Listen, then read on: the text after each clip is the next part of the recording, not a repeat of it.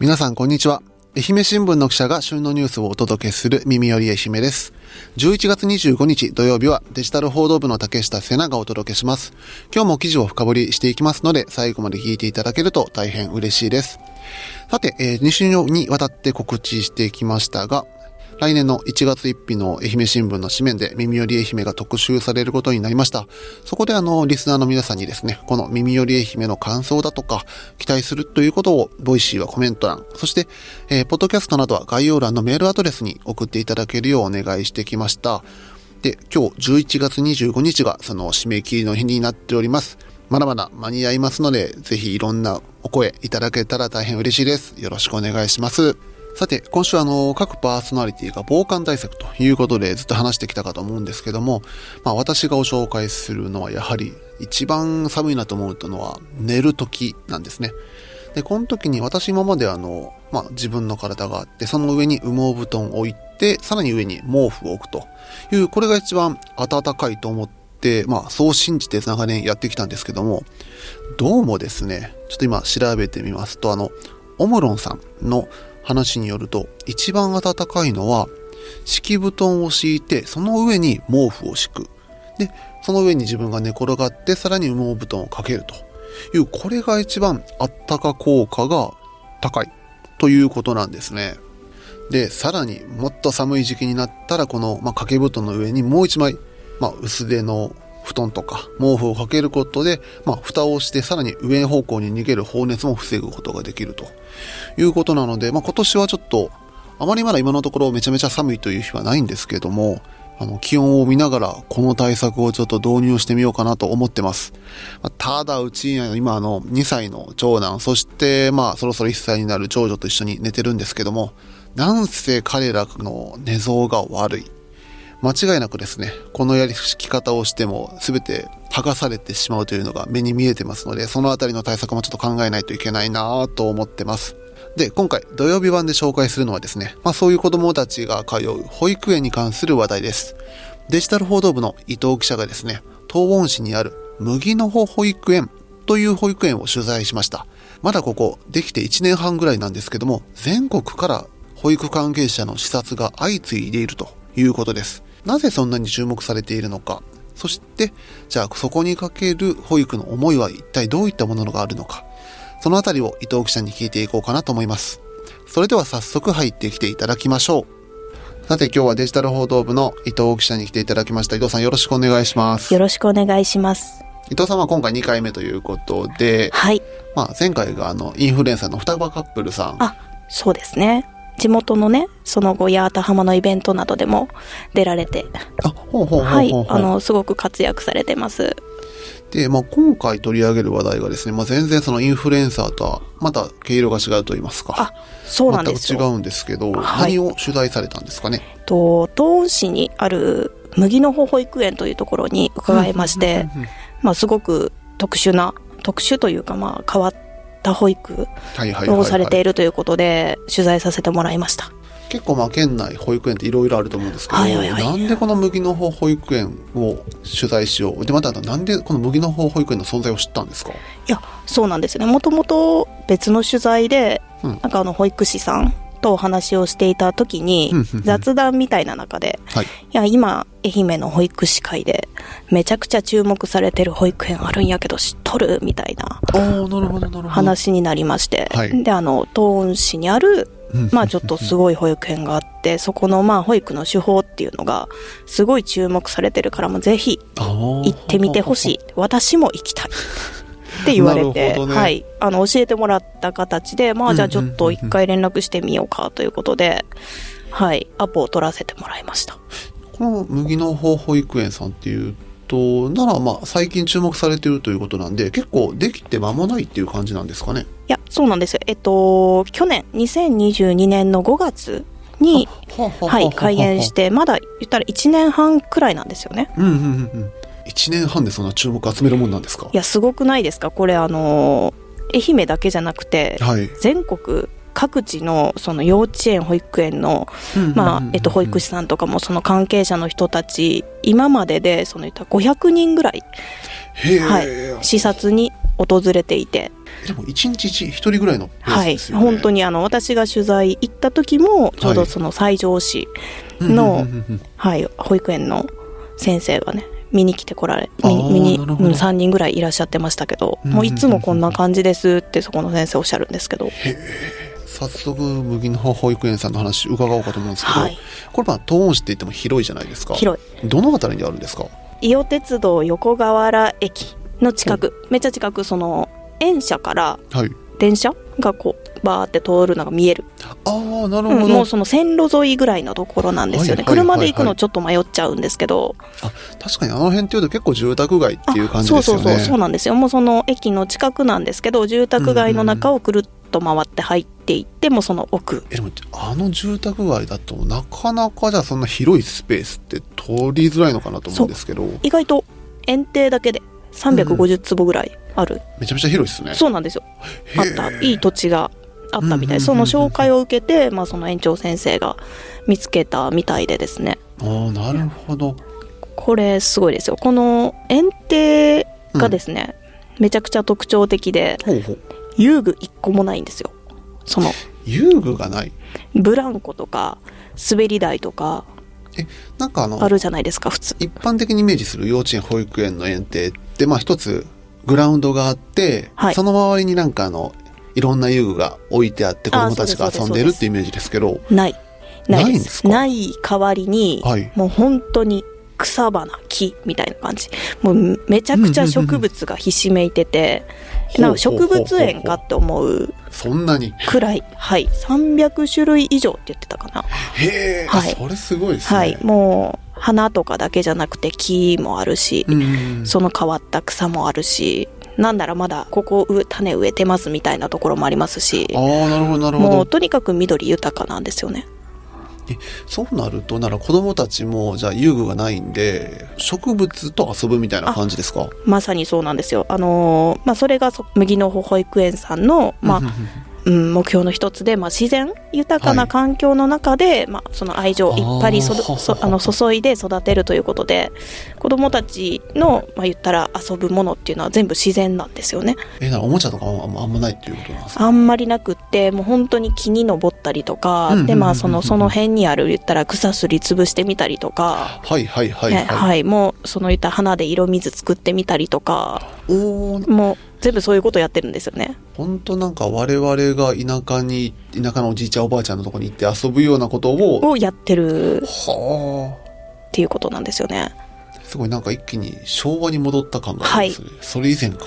まあなんかもう本当まあいい意味で原始的というか、でもこれってすいごいのがその、まあ、多分その保育士さんの人数が、まあ、普通より多いから多分実現できてるああまあ確かに。ことで。まあ、なんとなく我々、まあ、伊藤さんも子育てしてるじゃないですか、はそんな中で自然で遊ばせれてるとちょっと危ないなと思うことって多そうなんですよ。々あるじゃないですか。めっちゃ見てないといけないんですけど、うんうんうん。なんかここも基本的に子どもたちを自由にさせてあげてるんですよね。でもやっぱその各所に先生が散らばってちゃんと見守ってるんですけど普通はなんはいかなんていうの、一斉保育的なのが、えっとまあ、主流というかそのみんな集まってこれしてくださいみたいな。一緒のことをするすみたいな。る。今日はこのうんうんうんうん。今からお絵かきしますよとかはいはいはいはい例えば今からこうお散歩行きますよとか、ね今からこれして遊びますみたいなのがまあ大体そのよくある。そうですね。確かに確かに。保育の形なんですけどそれを取ってないこの私が見てきた取材の中では子どもたちが自分で遊び方を選んで見つけておのおの自由に遊ぶんですよね。ねだから先生がこれしてとか、はいあれしてとか逆にこれダメとかそれダメ危ないからダメっていうのはないなんか先生の役割っていうとどういう役割になってくるんですか？もう本当にサポートに徹してる。まあ言ってもそのはいあの怪我とかをさせてはダメなんですけど、まあでもその本当危なくない程度に優しく見守る。はいはいはいはい、でまあこうさりげなく多分そのいろいろ子供たちが遊びを発見しやすいように仕掛けを作ってみたりとか。あ仕掛け。ほうほうほう。そうあの作ってるらしいんです。毎日園庭同じな日はないみたいで。へえそれはまあ自然だからというわけではなくてその先生が作る仕掛けが結構毎日変わってるっていう。変えるらしいですよ、うんうんそのまあ、当然その自然なんでそのうんうんうん。遊具とかだったら毎日変わらないじゃないですか。滑り台の形も変わらないけど、当然自然も変わっていく。その言ったら立ってた木が雨で倒木することもあったりとか。で、まあ、そういうのも変わるんですけどそれに加えて、例えばその好みをうん浸してみたりとか子供たちが来る前に水に浸しあてたりとか、まあ、その季節の花をあえてその植えずにそのまま一箇所に集めておいたりとかでこう枝とかをこう並べてたりとか。ああなるほど。そういうのをこう毎日先生たちが子供たちが来る前にいろいろ準備するそうなんですよ。すごくないですか？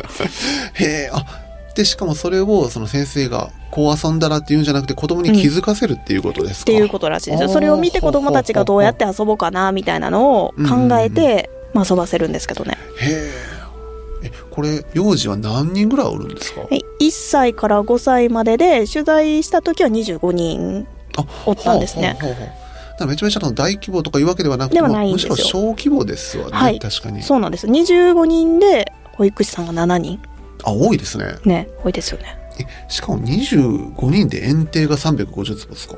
結構広いです結構広いよねですよね確かに。でしかも面白いのが1歳の子も5歳の子も一緒に遊んでるんですよ、あえあ確かまあ結構あの小規模のところだとなんか一緒にっていうのはあったりはしますけどでもなかなか1歳から5歳っていうと。そうなんですよ。なんか違うやることって普通全然違うように見えて、うんうんうん。でも意外と一緒に馴染んでるかなり。ああなるほどなるほど。で下の子はすごく上の子を見てで真似したりとかかするんですごくその発育もはいはい早いらしいですね。あまあそりゃそうか。そう。確かに。うちも長男長女ですけど明らかに長女の方が長男の遊びを見ているんでですよね。早いですね。そう。確かに確かに、まさにその環境がうんそのなんていうかな負荷なく作れてるみたいな感じでまああともうそうめちゃくちゃ楽しそうなんですよね。子供も。これ作ったのはやっぱり園長先生がはい。主導でっていう形になるんですか？そうなんです。この園長先生がすごい方で伊豆原大先生はい、っていうんですけど、うんこれがまあそのもともとこの保育園を教えてくれた保育士さんもすごく知ってるくらいのやっぱりその多分界隈では有名な先生。あ保育界隈で保育界隈で有名な先生で大阪出身なんですけどね、はい、大阪府出身ででまあその後そのずっと関西圏でうんうんうん30年ぐらいかなその幼稚園長とか、はい。まあまあ認定こども園の園長さんとか、まあ、ずっと保育士さんとしての保育歴がめちゃくちゃ長くてはい、で5年ぐらい前に、うん。えっと、縁があって愛媛県内の大学で大学教員になられてそうそうそうそうそうなんですよね。でえっとまあ言ったら保育士の養成に携わってこられた。でその4年間ぐらいその保育士の養成に携わった後に、まあ、はいこの保育園の設立に、まあ、大学教員を辞めて。はい。あの再びまた現場に戻ってきたと。はい。そういうわけなんですけどそのきっかけですよね、はい、そのきっかけはやっぱりその愛媛県にやっぱり来たこの4年間の大学教員としてのその経歴が一番きっかけだったみたいでやっぱその学生さんにうん、「まあ、保育は愛やで」みたいなことをこうめちゃくちゃ伝えてた、あまあそれがもうやっぱり一番大切、まあ、保育でも、まあ、家庭でもそうじゃないですか。けどまあやっぱり実習が必ずあるんですよね。保育士さんになるためには。うんうんうんでまあ、その現場で実習に行って帰ってきたあの学生さん、まあ、当然その愛媛の保育士さん皆さん頑張っておられるんですけど、うんうん。やっぱりどうしても人手不足で。あまあねもうこれはもう、まあ仕方ないんですけど、やっぱり全国的にありますからねもうそうなんですよ。こ愛媛だけじゃないんですけどもやっぱりもうどうしても保育士さん自身も疲弊しちゃってる現場が多いもうその言ったら愛どころじゃないみたいな。はいはい。はいそうもうもう言ったら生かしてねそのまあもう言ったら保護者のもとに送り届けるのでこうもう精一杯みたいなそういう現場を多数見てきて。うん現実と理想というところありますし。違うっていうのでまあでもそんな中でいやー、まあ、なかなか言葉だけじゃ伝わらんなって思ってたところに、うんうんうん。学生さんの方から、まあ、じゃあ先生が、まあ、その理想の保育園作ってやみたいなの。をまあそれは言われますわね、言われたらしい。じゃあ作ろうかと。に真に受けた。真に受けたやりましたもうでも私の集大成ですっておっしゃってたのでなるほどはいもうその学生さんの言葉を受けてうんうんそのまま本当に理想の園を作るべくはいはいはい。兵庫にあった自分の家も売りほう。資金を作りさらに借り入れてはいはいはいはいもう土地探しからあまあそりゃそうですよね。何から園庭作りから何から何まで知床の350坪の園庭で300種類の植物って言ってたじゃないですか。これ作るだけでも結構費用かかりますよね。いやもうそうなんですよ。これのその園庭の費用ははい。クラウドファンディング。ああ、なるほどなるほど。あれでやっぱりその募って350万ぐらいですかね。集まったって言ってまあそれもすごく助かったっておっしゃってて。でまあすごいのがまあその言ったら一から作る保育園ですよね。にやっぱ人がついてきてるっていうことですよね。この保育士不足の中。保育士さん。一番最初が5人ぐらいっておっしゃってましたかね。それまで勤められてた。あ他の保育園とか幼稚他の保育園園辞めてうんうんうんいやもう伊豆原先生のそのもう保育ぜひ一緒にやらせてほしいというような人たちがもう続々集まってなんなら今でも20人以上働きたいですっていう保育士さんがいるらしいですすね。ごいですね。そのねまあ、当然その予算とかいろんな関係で、うんまあ、全員は働くことはできないんですけど、まあ、その人がついてきて、まあ、その先生たちも一緒になって多分その園庭作りから始めている、はいえ園庭作りをなら普通ってなその造園業者というかそういった方入れないとできないじゃないですか、入れてないんです。自分たちでやったんですか？そうなんです。まあ、そもそもこの伊豆原先生、めちゃくちゃ多彩で、はい。あの、植物にもすんごい詳しいんですよね。その子供と言ったら、まあ、植物うんについてもうずっとなんか研究を続けて来られてきたみたいな経緯があって、まあ、その、園庭作りみたいなものももともと多分されてきとったんですよね。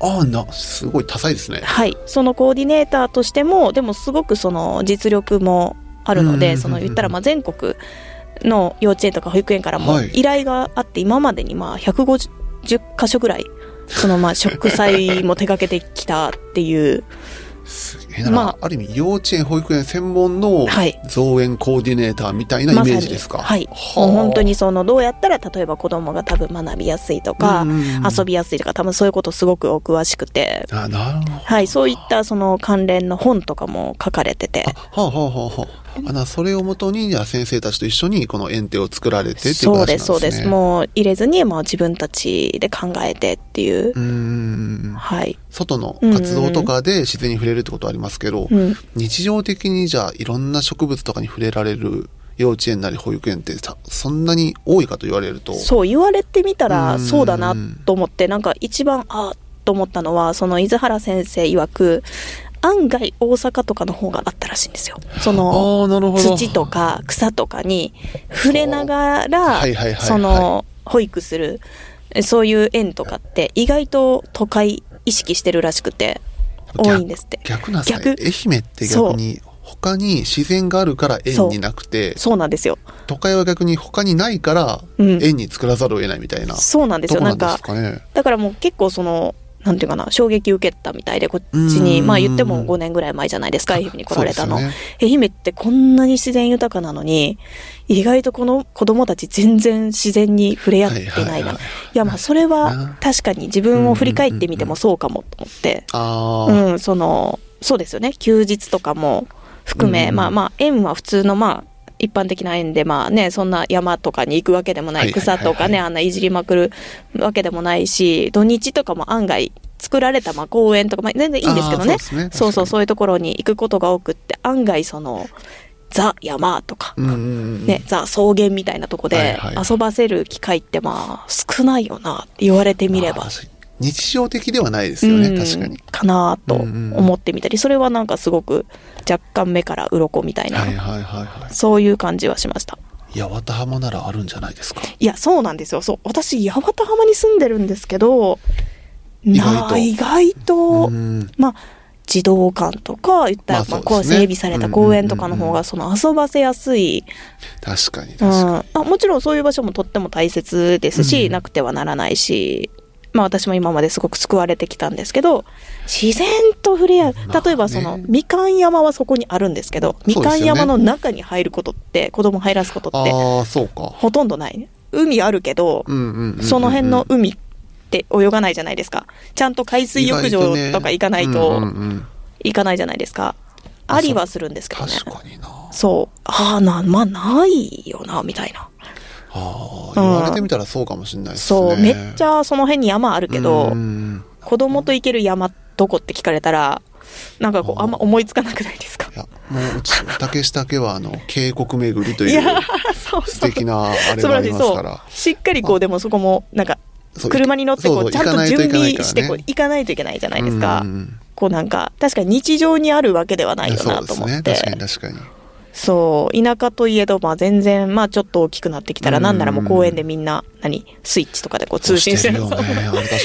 小学生とかやってるよね。そうやってるし、自然、田舎だからといって自然に触れてるわけではないんだなっていうのはう、ん目から鱗ででしたね。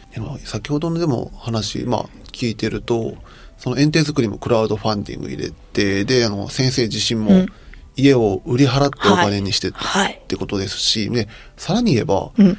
まあ多分通常よりも保育士の数も増やしてるじゃないですか。はいはいはいはい。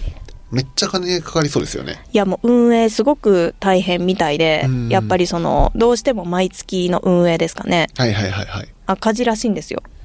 まあそこはある意味やっぱ、さっきも出た理想と現実みたいなところなんかもしれないですそう、よね。もうなんか、理想を突き詰めてるがゆえにですよ。その、ここの園って、その、言ったら、全く募集かけてないのに、口コミでめちゃくちゃ広がって、入りたいですってもうみんな来て、今もう、めっちゃ待ちの状態らしいんですよ。入りたいっていう、待ってる子供がたくさんいるらしいんですけど、でもやっぱ入れないんですよね。その、うん定員は30人なので、それ以上にはやっぱり増やさない。手厚い、やっぱりその保育をするために。で、まあ、やっぱ一番、唯一できてないのが保育士さんの給与なんですって、まあまあ、もう正直に打ち明けられ確て、でも皆さんそれでも入っていきたいっていう保育士さんがいる。で、まあその赤字の部分は、もう先生が自分で執筆された本のはい。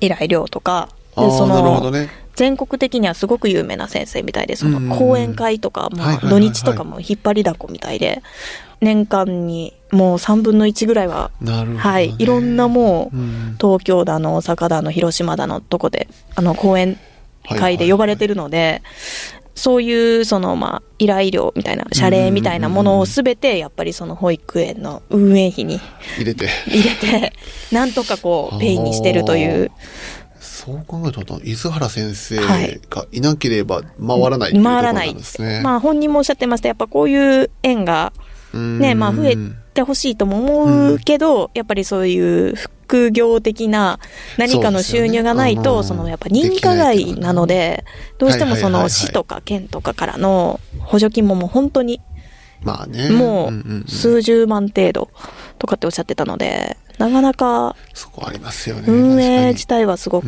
ん、でもすごくって、本当に子供には全くその、なんて言うんだろうな、ケチってないというか、あなるほどね食器も全部飛べ焼きなんですよ。すごくないですか？うち絶対渡せない。ね、渡せないですよね。パリーンってのがもう目に見えてそうる。。そう、もう小さい頃から強度のものを知ってほしいって。うんこれ投げ、投げないんですかって思わず聞いちゃった。投げるでしょ。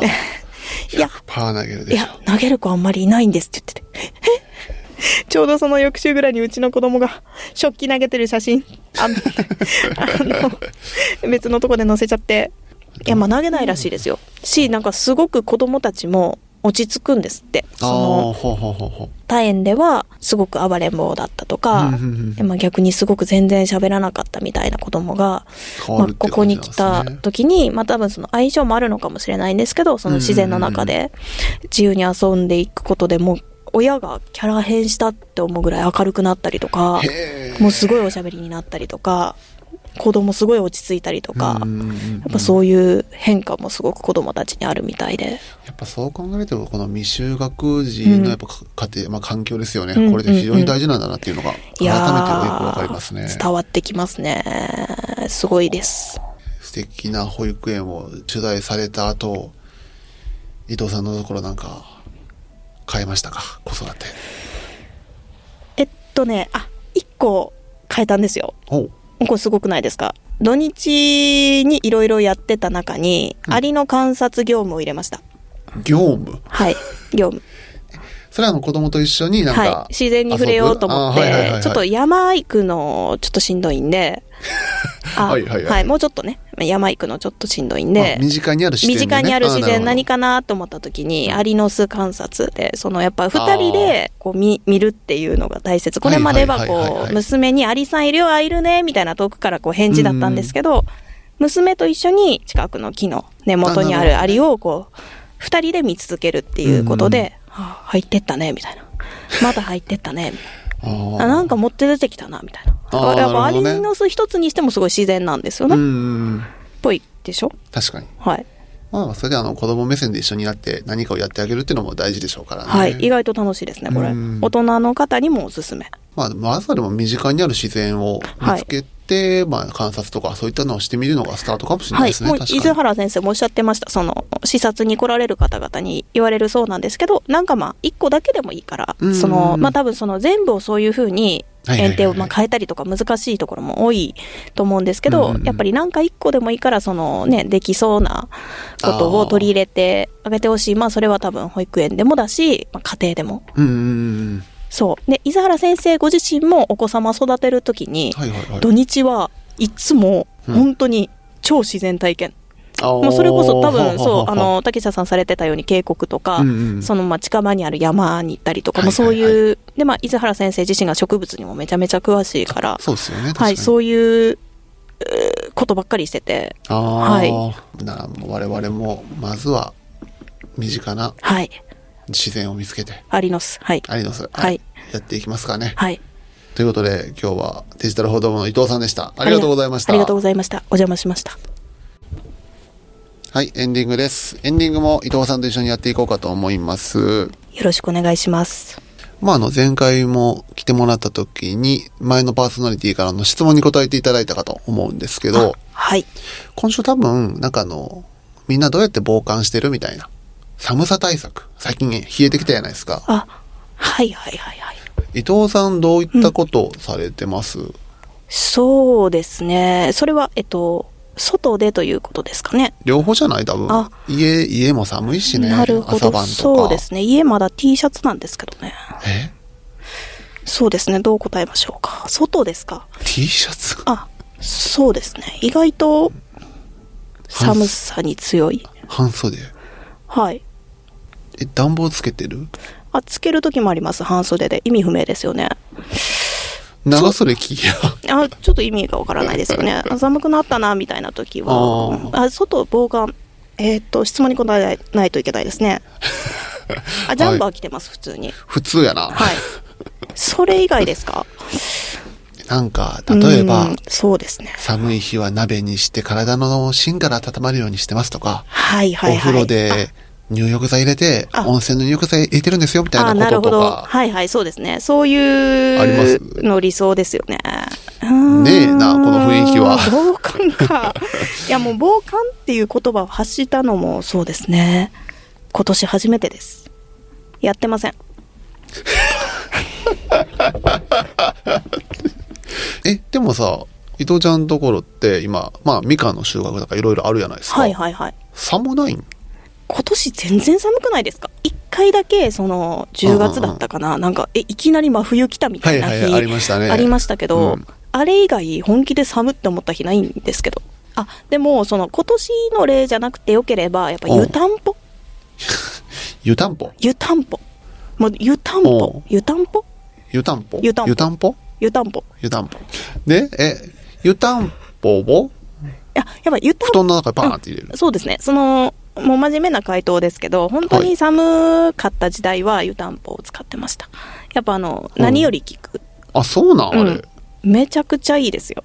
でも湯たんぽなんか、私使ったことないんやけど、はいまんまんま、あの、鉄？鉄っぽい。いいや、もうそれ、今いつの時代の湯たんぽですあ違う違いますよ。もう笑われますよ。え、今ど、今の湯たんぽは今ね、なんだ電子レンジで温めれるタイプもの湯たんぽもあるありますし。そんなんあるんや。はい。だからレンジでチンして、はい布団の中突っ込んどいたら、はい。布団入った時暖かいよみたいな。もう入社3年目ぐらいでおすすめされました。早いね。結構早々に導入したね、それは。はい。はい。あの、湯たんぽがいいよって。100均にも売ってるから。100均にもあったの？はい。で、すぐに100均にその時走って。100均にもありますし、まあ、お湯入れるタイプありますし、はいはいはいはいまあ、レンジでチンするだけのタイプもありますし、え、ならそれを、なら例年は使ってらっしゃる。普通はね、もう今年は全く使ってません、本当ああ、え、なんか何度ぐらいになったらとかって基準はあるんですか？ないです。雪が降ったらみたいな。もう本能です。あ、寒みたいな。でも寒くなりそうやなという野生の感が働いたら、そう。パン。パン。逆に使っ使ったことないんですか本当に？ない。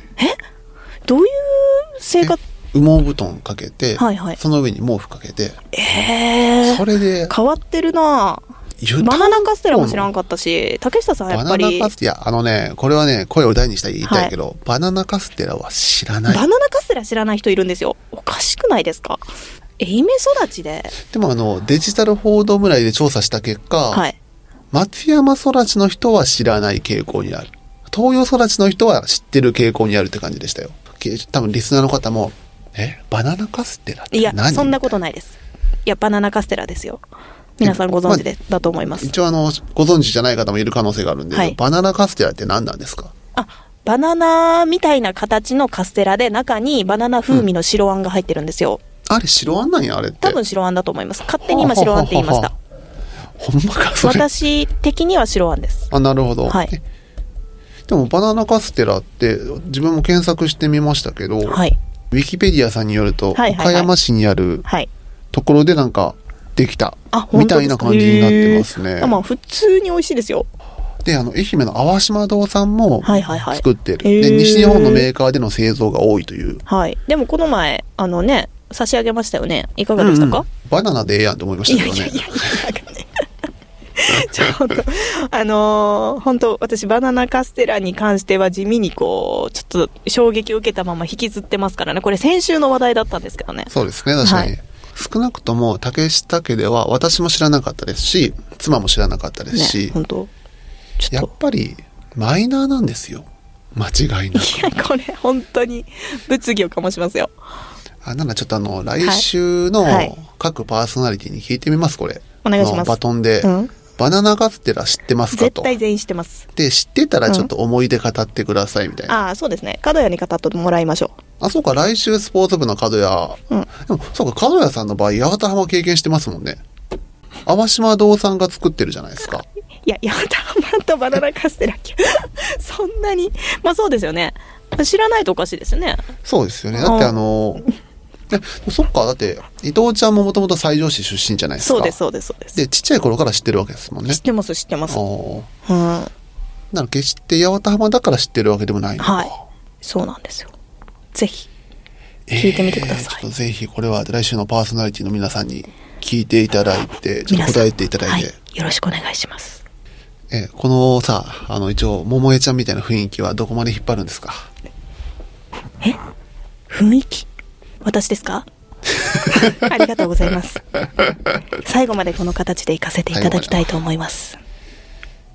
なのでちょっとまた来週のパーソナリティの皆さんは、ああこのバナナカステラ論争、そうですねちょっ。と解決していただけたら、よろしくお願いします。楽しみにしております。ということで、はい。今日はデジタル報道部の伊藤記者でした。伊藤さんありがとうございました。ありがとうございました。今日も最後まで聞いていただきありがとうございました。今日紹介した記事はですね、チャプターや、えー概要欄のリンクから飛ぶことができますので、ぜひご覧になってください。耳寄り愛媛では平日は毎日旬のニュースを記者がお届けし、土曜日は今回のように記事を深掘りしていきます。ぜひ番組をフォローしていただいてですね、さらにコメントもいただけると大変励みになります。それでは素敵な土日をお過ごしください。さようなら。